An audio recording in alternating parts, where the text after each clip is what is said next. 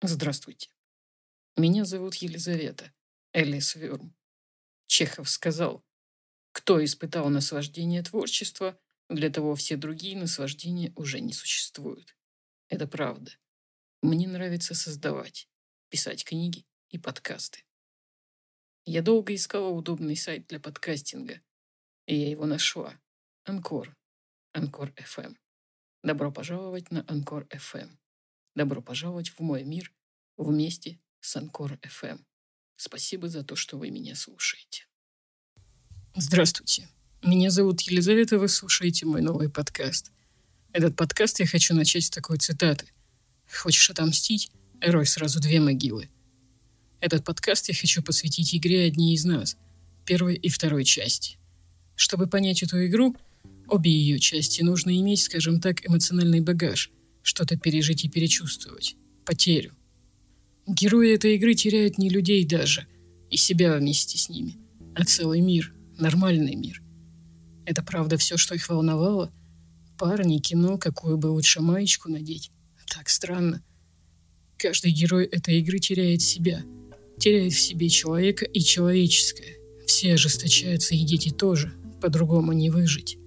Мы видим девочку-подростка Элли, ребенок, который не застал того старого нормального мира – это ее слова про парней, кино и маечки. Она искренне не понимает. Она другая, сильная духом, поэтому Джоэл и принял ее. Она такая же, как он, только еще не так израненная чувством потери. Оба персонажа – личности. Сильные личности. Зрелый крутой мужик, контрабандист и девочка-подросток, привыкшая выживать.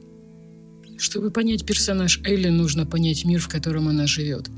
Никому нельзя верить, ни на кого нельзя надеяться тебя есть только ты сама. И у Элли всегда была только она сама, пока в ее жизни не появился Джоэл Миллер. Джоэл Миллер не мальчик из церковного хора и, судя по всему, никогда им не был. А многие люди не понимают этого, когда проходят вторую часть игры и возмущаются смертью Джоэла. Это глубоко сложный персонаж. Это отец, потерявший своего ребенка. Это человек, живущий с незаживающей раной в душе, так как смерть близкого человека не переживают, с ней живут. И он жил до встречи с Элли Уильямс. Один человек сказал, что чтобы стать друзьями, нужно быть разными, но иметь что-то общее. Что-то общее у Джоэла и Элли – это их одиночество. Один потерял ребенка, а другой как будто сирота. Сиротство оно разное. Сирота – это и отец, потерявший своего ребенка – в каком-то смысле Элли его усыновила. Оба персонажа, и Джоэл, и Элли, дополняют друг друга. Как отец и дочь, как друзья. Между ними зарождается настоящая крепкая дружба. В сути своей Элли только по годам ребенок. Джоэл находит в Элли смысл жизни. Не просто так звучит его фраза. Надо идти вперед, искать за что сражаться. Он прав.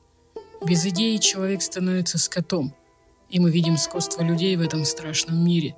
Ублюдки всех мастей, преступники, маргиналы и просто монстры. Что меня поразило во второй части игры? Пишу сценарий и понимаю, что это две разные игры.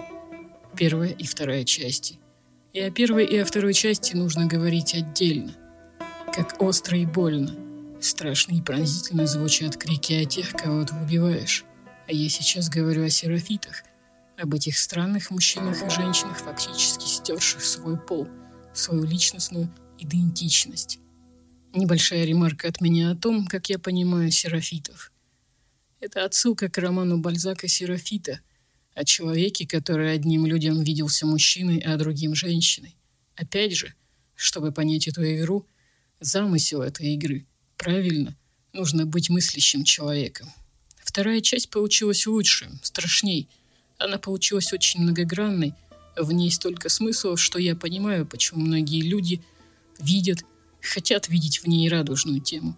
Защитная реакция. Если все охватить и осознать, у слабого человека крыша может уехать. Я думаю, что это часть о принятии. О принятии дерьма в себе в том числе. Я сейчас про Элли. Первая часть игры кончается на том, что Джоэл не отдает ребенка на растерзание цикадам. Для него жизнь Элли важней, жизни мира. Для него этот мир погиб. Игра в его лице задает вопрос, а стоит ли спасать людей? Стоят ли люди спасения? Двоякое ощущение. Мужик, ну ты же спас Элли. Значит, люди стоят надежды. Но Джоэл не хочет терять надежду, он ее обрел. Он ее зажал, как голым кольцо. Для него теперь ничто и никто не имеет значения. Элли его, его дочь. А что же Элли? Девчонка вбила себе в голову, что у нее миссия, что она должна, что она может. А оказалось, что она просто человек. Человек, который никому ничего не должен. Так рассудил Джоэл. Элли не может простить его за это и не прощает. Девке 19 лет. Джоэл ищет ее понимание и прощение. Прощение за то, что он спас ее жизнь. Она не прощает, так как не понимает. Не понимает мотивы Джоэла. В первой части игры а, он говорит ей, «Ты не знаешь, что такое потеря». Элли узнает, что такое потеря. Когда теряет Джоэла, узнает себя, какая она. Поэтому многих людей бомбит смерть Джоэла, так как интуитивно они чувствуют, что они бы его тоже не поняли, как и Элли, и тоже осуждали и судили. Элли узнает о себе много нового. Какая она? А какая она? Неплохая, не хорошая, живой человек, молодой человек, который думал, что прав он, она. Самое страшное — это терять свое. Нет ничего страшнее для человека, чем потерять свое — и Элли потеряла свое, Джоэла, друга, отца. Она просто поняла его слишком поздно, и она начинает мстить Эбби, дочери человека, которого убил Джоэл, чтобы он не убил Элли. Встретились дети на узкой дорожке. Две девицы, стоящие друг друга. Как я понимаю, Нил Дракман обыгрывает кармическую ситуацию, начало которой было положено в первой части игры. Персонаж Эбби Эбби, представшая в начале игры жестоким мстителем, к концу игры обретает живой человеческий облик, а Элли теряет. В тех, кого она наказывает, она наказывает самой себя, еще и потому, что ей кажется, что придя она вовремя, она могла бы спасти Джоэла. Но она не смогла бы. Его жизнь закономерно оборвалась. Она могла оборваться и тогда, в первой части, когда она спасла его. Но она оборвалась сейчас – Сейчас, когда он так хотел, чтобы она его выслушала и поняла. Трагедия Элли в том, что они не успели попрощаться, не успели простить друг друга. Хотя за что им прощать друг друга? Эту трагедию Элли переносит на Эбби и на тех, кто ей помогал. thank you